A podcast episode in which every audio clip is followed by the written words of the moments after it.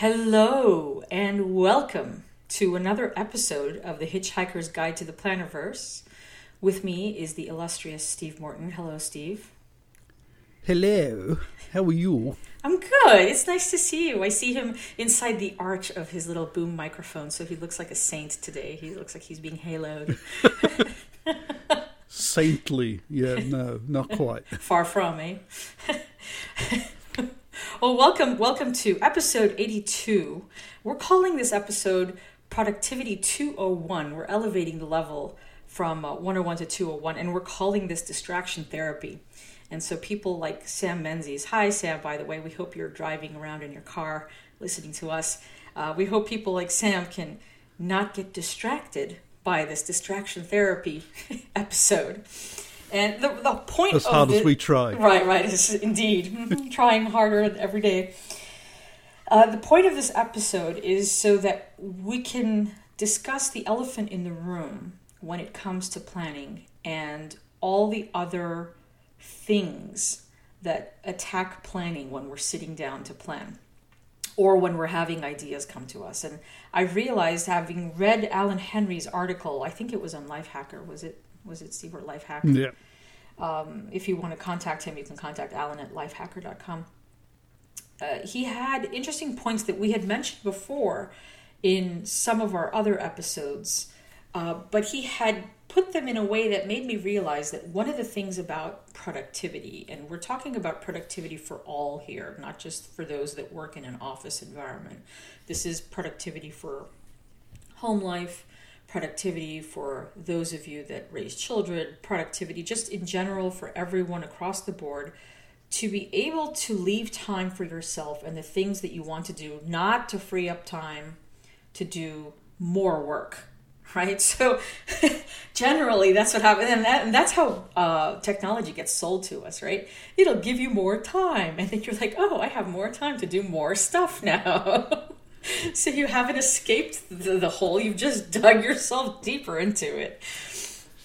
Yeah, I, I bought four hours last last week. You know, I, I added them onto my Friday or something. yeah, right, right. From the company that sells time, is it? Is it's time management? Yeah. well, that's the thing. You're never. They actually... said it was a, it was a best offer, so I, I took it. You know. and I have a guy who's going to sell you a bridge. Um, so, so one of the, the top points that I appreciated that Alan was talking about um, was the sleep wake time. I don't know about all of you all. I have a horrible time with my sleep. I need. I, I sleep with uh, uh, with a veteran who decides that every night is going to be a different night, and so I'm always at the mercy of how he's going to be sleeping. Add to that equation a bulldog who needs cuddles very often at three in the morning. So there you have my sleep life. and one of the things that I enjoy doing and realize that is if I sleep and wake at the same time every day, there is a consistency that allows my body to understand that it's time to go to sleep and it's time to wake up. And this makes for wonderful or easier, I should say, not so wonderful, sometimes wonderful, but easier wake ups when things don't go exactly as planned. Um, and so, Steve, do you have that? Do you do you find that now that you're semi-retired, you you go to sleep and wake up at the same time, or is it? It varies uh, dramatically. I still try and get same sort of. You know, I aim to get seven hours sleep every night, but quite often I can sometimes wake at sort of five in the morning and then sort of struggle to get back to sleep. So I just get up, go and do something, and then go back to bed and sleep till whenever. Uh, but I do have the luxury of not having to be at work, as it were, at a set time of a particular day. I do have the odd day, of course, where I have to be somewhere at a particular time. So that's those right. days I do set, set alarms. But apart from that, I'd never set an alarm clock. So well, even though I mean, I, I work from home. Yeah, I work from home. I don't have to be anywhere technically in the morning, mm. but I still wake up. I still get dressed. I still go into my office. I still do work, and Mm. I think having that routine in place and having those parameters where my body knows that, okay, now it's time to get dressed, right? Now it's time to get washed up and so on. Uh, that helps establish a routine that that removes a distraction of oh i forgot to do one more thing so if you have a routine it removes that physical distraction of having not having that there Uh, another tip that Alan talked about that I absolutely abide by, and I recommend everyone do this. If you haven't done this, this is an absolute wonder product. Is get yourself a set of noise canceling headphones. Uh, if you, whether you work by yourself or in a group setting, or where unless of course you're working as I don't know pilot bringer of airplanes, you don't want to you don't want to get that. but if you're working in an environment that's noisy and you can afford to isolate yourself, then do so. Um, isolating your senses is a fantastic way to travel, and I recommend that also for travel. That's why people have sleep masks and earbuds and all the things that people have when they fly because they're trying to isolate themselves from the environment. And so, noise canceling headphones are the way to go. I what do I use, Steve? I think I have a set of Bose headsets um, that I use. Mm. But they're fantastic, and get a set that you can listen to music through because not all noise canceling headphones allow you to listen to music as well. So make sure that you can listen to music. And do you use them, Steve, or you just use your regular headphones? I do occasionally in the office, but I do find that it can be sort of quite off-putting that you're you seem completely isolated from the world. So I tend to limit myself time wise if I'm using them to only use them for you know if I'm doing something that does require a lot of concentration, I'll only use it for that time. I don't sit with them on sort of for you know a full eight and nine hours in, during the day because eh, you just feel so disorientated after a while and not to actually you can see people's lips moving, but you can't actually hear them. well, that's funny that you say that actually, because that brings me to my next tip that he has, which is he mentioned the Pomodoro technique, and you know that we've mm. we've talked about the Pomodoro technique here often. For those of you that don't know, uh, this was a technique invented by an Italian guy who used his mother's uh, tomato kitchen timer to allow himself to graduate on time and with high marks. And the way he did that was that he he used his chunks of productivity, is what he called it, to set the timer to 20 minutes. Do work undisturbed for 20 minutes, undistracted, no beeps, boops, all the other stuff that go on with being mm. distracted. And then when the timer goes off, you give yourself a break and you've completed one Pomodoro, hence the name Tomato Pomodoro. Uh, so I recommend this, and in fact, so as you mentioned, you don't want to wear those headphones all day long because it's disorientating. What you want to do is set the timer. There's so many. You can use an app if you want. They have timer apps. They have all kind. You can get yourself a TikTok timer. Any kind of kitchen timer will do, and just set that sucker to 20 minutes and give yourself the undisturbed time that it takes to focus on what it is that you're trying to accomplish the headphones will come in handy here because you can avoid all the other noises that distract you. And if someone does disturb you, if there's a knock on the door, an email, a phone call, something comes through, you can take a moment to say, you know what, I'm in the middle of something right now, I'll call you back in 15 or whatever it takes to move mm. the process forward because then you actually train your brain to focus and have productivity spurts and you can count how many tomatoes quote unquote how many tomatoes you've completed during the day and this way, you end up becoming more and more productive in less time, frees you up to do the things you want to do. If you're using that sort of technique, which of course you don't automatically sh- you or you shouldn't automatically sort of follow, say one 20 or 25 minute session mm. with straight away with another 25 minute. Use the five minute break to sort of get up, go and make a coffee, if you're predominantly working at a screen, it's it's good to sort of pull away from the screen every right. half hour or so anyway. So you're focusing at a much further distance and what have you. And it also helps from the point of view of, you know, your circulation and what have you to sort of get up and walk around for sort of five minutes. So certainly you should certainly do that once an hour at least. Um, yeah. Twice an hour even better. Well, well, neurologically speaking, the idea of the Pomodoro mm. technique has been embraced by a lot of, of scientists and, and people in the industry.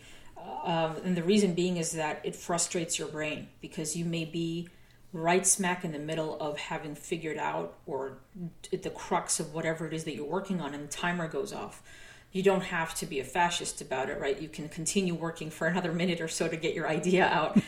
but the idea is that if you stop right there and you take that five minute break, you come back, your brain is is hankering to get the idea out of it and onto paper. And so you find that there is another spurt of productivity that comes along Mm. with frustrating your brain in that sense. Um, which leads us to the next point that Alan Henry was talking about, which is the single tasking instead of Oh yes. mul- multitasking. Steve and I had a very good chat prior to the recording. Sometimes I wish we ought to, we ought to record our pre-recorded sessions because I think sometimes there's gems in there. Um, but the idea is that With the anyone, beep to censor. yeah, right. Oh well, beep beep beep. Um, uh, the idea is that anybody who says um, you know, they can multitask as a badge of honor should have that stripped away from them and beaten with it. Right? There's there's, there's no no multitasking really that's going to be successful in that you are overworking the parts of your brain that need to be focused. In fact. And you had given me a fantastic example, Steve. You want to bring that up? We, we we sort of talked about this before, didn't we? In that when when you do multitask, uh, Uh, your actual efficiency at multitasking will depend. Let's say you're just doing two things at once, and I gave a wonderful example of of ironing shirts. It's something I do. It's wonderful, every- isn't it, people? Wonderful. Ironing shirts. if I watch, say, YouTube or TV or something like that at the same time I'm ironing shirts, it takes me a lot longer to iron the same number of shirts than if I just iron the shirts within no distraction of the screen, sort of thing.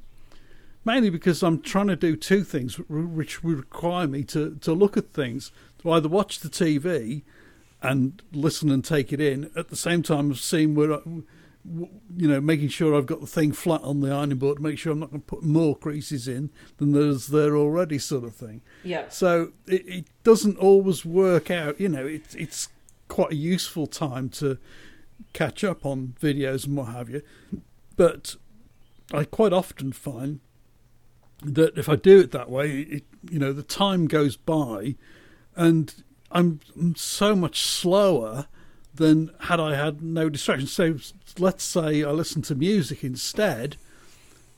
You know, uh, the music doesn't distract me from the, the sort of main task that I'm trying to do, sort of thing. And I think that's the important thing is is finding the balance. If you are going to multitask at the same time, some people do it very well. Some people don't do it very well, and I'm, I suspect I'm one of the ones that don't. Um, is to actually sort of pick two things that you know are not are sort of mutually compatible with each other, not sort of both fighting for your time, sort of thing. Well, and, that's that's, the- the yeah, that's the that's the thing though. A lot of people, I do, do- I listen to music while I edit, but it's not just any music. It's very specific ambient or classical type music that allows my brain to focus even more on what I'm doing. So if you're listening to music that allows you to focus on what you're doing, then that's an enhancer as opposed to mm-hmm. what we were talking about during that example that you gave, which is if you're listening to process and take in the second task versus also processing to make sure that you're not burning holes in your shirts and you're not creating more creases than there already are. now you've actually disturbed the focus of one and you're getting half the attention of neither, right? So so that's the mm. idea is that it's not that you should isolate yourself, but whatever it is that you use should enhance your focusing uh, levels versus distracting. And I like that one of the things Alan Henry said in his article said he goes minimize distractions, and I'm like, really, really, you're just going to put that out there, right? I mean, everybody knows you have to minimize distractions, but what are some things that you can do to minimize distractions? And then I thought about it. Number one, um, tell people that who live with you or are with you in the same building or office to leave you alone for the next hour or 20 minutes. Have a note on your door. Uh, stop your phone ringing, beeping, booping, all the other stuff that goes on with it. Mm. Uh, Turn off it- notifications. Right. Make sure you don't have anything pending in the next 20 minutes that is going to require mm. a calendar notification to go off and say, hey, you have to go to the doctor's right now. Right. That, so, the, in other words, yeah, they're kind of obvious, but because we have so many things floating around in the background, we may forget to shut these things off or make notes or make obvious notes for the for others around us to to participate in our focusing. So um, another point that he makes that I really like this idea is uh, making productivity your lifestyle. And I think that's part of what we're trying to accomplish here at Plannerology, what the whole underground movement of, well, it moved from underground to overground, didn't it? From philofaxy where we had about mm. 800 or so members about four or five years ago and then suddenly now we have how many members do we have now? It's about 3000 4000 on that group it's about 11,500 holy smokes yeah that that's moved up. So what is this? What is this incessant? And even the article right mentioned steve i think you had mentioned it that you just keep buying these productivity apps and nothing seems to yeah. work, right? There's a reason for that. and, and if you, if you want to make productivity your lifestyle, doesn't mean you have to spend your income uh, on making productivity happen. Finding the, the right app. Right. Yeah. But what you do have to do is you have to start tweaking a system that works for you. Look at the times when you're most focused. Try to look back during the week and make a note if you're noticing that you you have a certain time of day where you're more alert and you're spending more time reading or you have the ability to concentrate more. Then make a note of that and start blocking off days and times in the week to set that time aside for when you know you're going to be focused. That's so helpful. Aim for that time to be used for the big tasks that require right. more attention, and they're, they're sort of the ones that you can, you know, the the big tasks that take you know a lot of focus. You can get them out of the way, and then you can use the sort of less productive time for the sort of smaller things. You know, putting the bins out and and, and stuff like that sort of thing. Um, you know, which isn't so much maybe not as time critical, but it just has to be done on a particular day, sort of thing. So right. it doesn't matter whether you do it in the morning or you do it sort of um, you know last thing in the day. I, I did like the um, thing in the article where it says about practicing productivity, not just during your work life, and we just we discussed that a bit, didn't we? Where you know people that work at home like yourself, where you've got this constant mix of work and home yeah. all in the same place, you know, you you can't sort of be only productive in work and, and not in the home. You have to practice it in both, I think. Otherwise, you know, you got one one side fighting against the other yeah. sort of thing all the time. Well, that's and why you make productivity juggle. your lifestyle, right? If you make it your lifestyle, yeah. then it sort of permeates. You've got to juggle your priorities so much, haven't you? Um, you know, and, um, oddly enough, Steve, pri- priorities became pluralized later on in life. Initially, when the word was first came out, it was priority, singular, mm. and people would have one priority, and then they would attack mm. the next priority, and so on and so forth. But now we've multiplied them, and so we have five, six, seven things going on at the same time. And I, I think that's part of making productivity your lifestyle is realizing that if you focus on uh, concentrated bits of 20 minute effort, you'll find you're going to get a lot more done than trying to lay it all out throughout the whole day and taking two, three days to complete something that could have been hmm. completed mm. in half a day's work.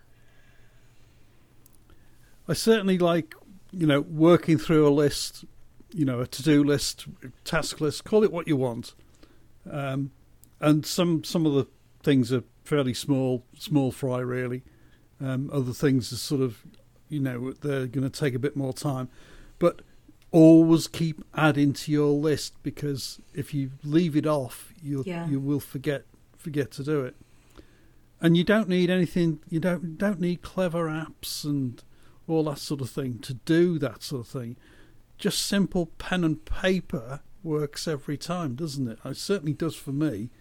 Um, lot, I only use an app, as it were, for the routine um, tasks that get repeated on a sort of you know every week or um, sort of monthly or every two weeks or something like that.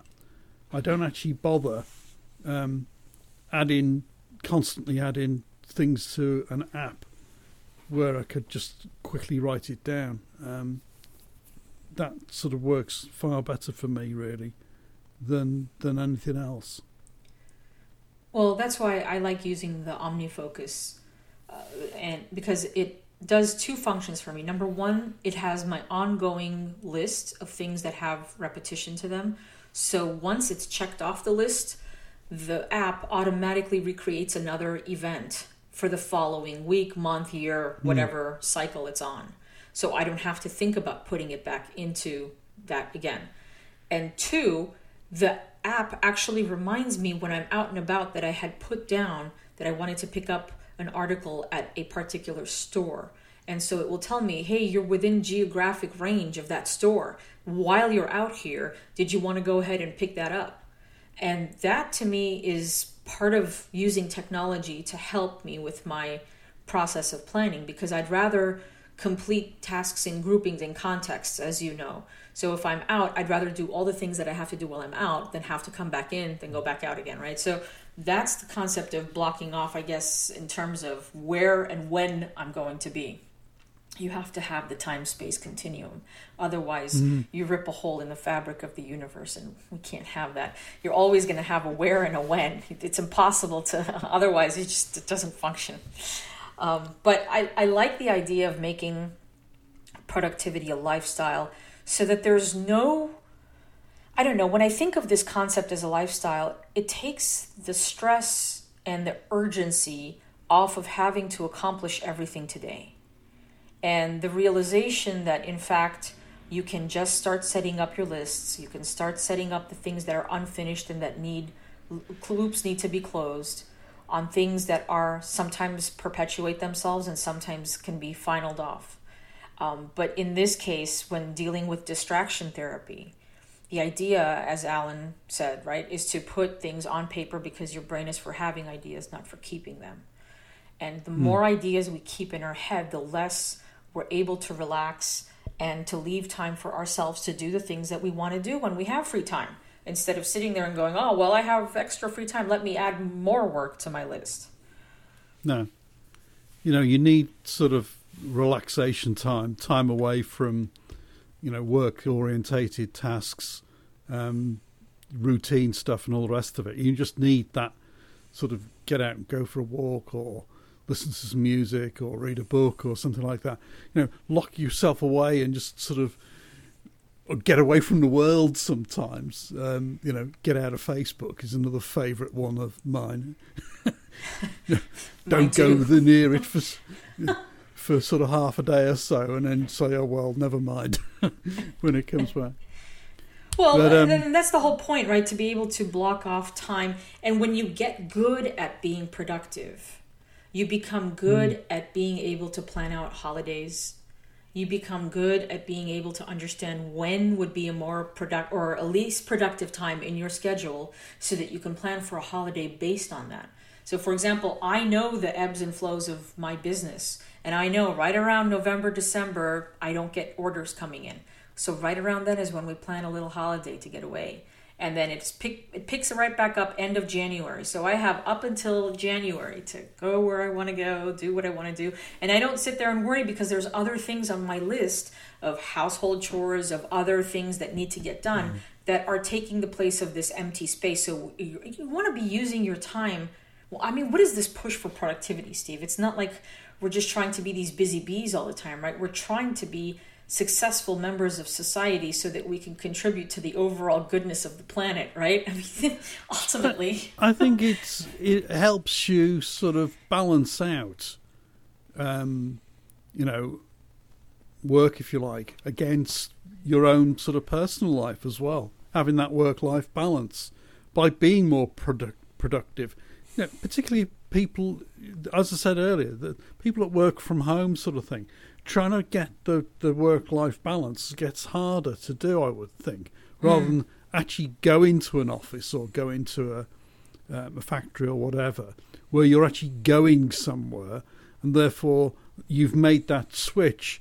When you're actually at home, it's it's it's almost sort of too tempting to sort of think, oh well, I won't do anything this morning. I'll do it this evening, mm. and so you your work sort of time shifts through the day, and you might be dipping in and out of work things at sort of odd sort of times during the day, sort of thing. And the the problem with that doing that is is if you're not careful and and you don't keep an eye on what the clock is, you know, or keep a look out the window. In my case, it's a bit difficult because it's behind me, and you know I don't notice it going going dark outside some days because the lights are on in here. Right. And someone said, "Oh, it's gone dark," and so I'll have to go upstairs and close the shutters and do stuff like that. But it it, it shifts your your work day suddenly starts expanding into your own personal life day if you're not careful, and so you know becoming more productive helps you focus that day day down. So you actually stick to sort of working say only a sort of a, a seven hour day or an eight hour day or whatever it is you're comfortable with doing. Um, and then hopefully you can get some sort of you know brain rest as it were by doing other things other than work. And that's, that's the yeah. main thing for me. Yeah, well, and that's part of the reason why I ended up working for myself is so that I can have the luxury to dictate those things. Um, so, for example, if I don't want to work one day, I have the luxury. I can afford to not work that day. If I'm having an off day or I don't feel like I'm being creative or whatever the issue may be, and I can go ahead and do other things. But that's as a result of being productive. It doesn't happen uh, without a structure. It's sort of like saving money. Yeah? Um, you save money and you want to have a pile of money that you can throw away at the end of the month. Let's say you have extra 200 left over. If you account for that 200, you can spend it however which way you want. But if you never account for it, that 200 is going to get spent. You're going to have nothing to, to play with. And so we're talking about time in terms of when we talk about time management, Steve joked earlier, you can't really buy any more of it and you can't give it away. You have what you have. Uh, and so if you actually honing it and, and curating your your time, then what you end up with is a lot of time that you can play with and you can juggle and move around so that it's convenient for you, not for other people. Right? You want to try to make things more convenient for you. I, I suppose it's a selfish statement, but ultimately, uh, what I mean is that if there's if you're not taking care of you, then there's nothing else that's going to happen in your life. And of course, the other obvious thing is, is once time has been spent, spent in inverted commas, as it were, you mm. can't go back and revisit it, can you? You know, No. it's happened. If you do have to repeat something, you've got to do it all over again. You, you can't sort of go back and rerun sort of Thursday last week, sort of thing. You know, Now, if Nice anyone has a time some- machine, I suggest Yeah. you meet me at the corner of, you know, come and get me. I'm really wanting to travel. Um, but how many decades Yeah. do you want to go back? go back a week. Um, but yeah, so so um, Steve, any final thoughts for our listeners? No, I think it, it it's a very sort of personal thing in terms of you know identifying sort of your your own sort of strengths and weaknesses as well as in a way, and and how you adapt to using whatever method, um, what suits you best, how you use it sort of on a day to day basis. It's finding the the one that works best for you. I think. Um, you know, we can't preach that you must use this particular method or that particular method. Um, you know, which it's like saying, "Oh, you must use this size planner," and of course that right, doesn't work. right. Um, but you know, just take some time to think about it, explore um, ideas and things like that. I, naturally, there's going to be a link to this art, particular article in the show Yeah. notes, so take a look at that. Um, and you know, we'll endeavour to, you know, we're obviously going to revisit elements of this um, again in the future, sort of thing. But um, it's it's one of these things that you know fascinating that you know people keep revisiting the same sort of things and what have you. We discover something new each time. I think. I, I agree. Well, we put our own twist on it. Yeah. Steve, where can we find you in the in the hallmarks of, of the interwebs? in the interwebs, you'll find me as usual at philofaxy.com, travelersnotebooktimes.com, and as Mr. Philofaxy on Instagram. And where may we find you, madame? You can find me at throatpunchresumes.com, at plannerology.com, and on Facebook, uh, the Plannerology and Throat Punch pages, and on Instagram as Karine Tovmasian. Botherer of Mr. Philofaxy. And don't forget, folks, if you enjoyed our podcast, don't forget to like it, subscribe to it, and share it. And also, if you really like it, we would appreciate it if you did a, wrote a little review on iTunes. Maybe. Anyway, take care and have a good day.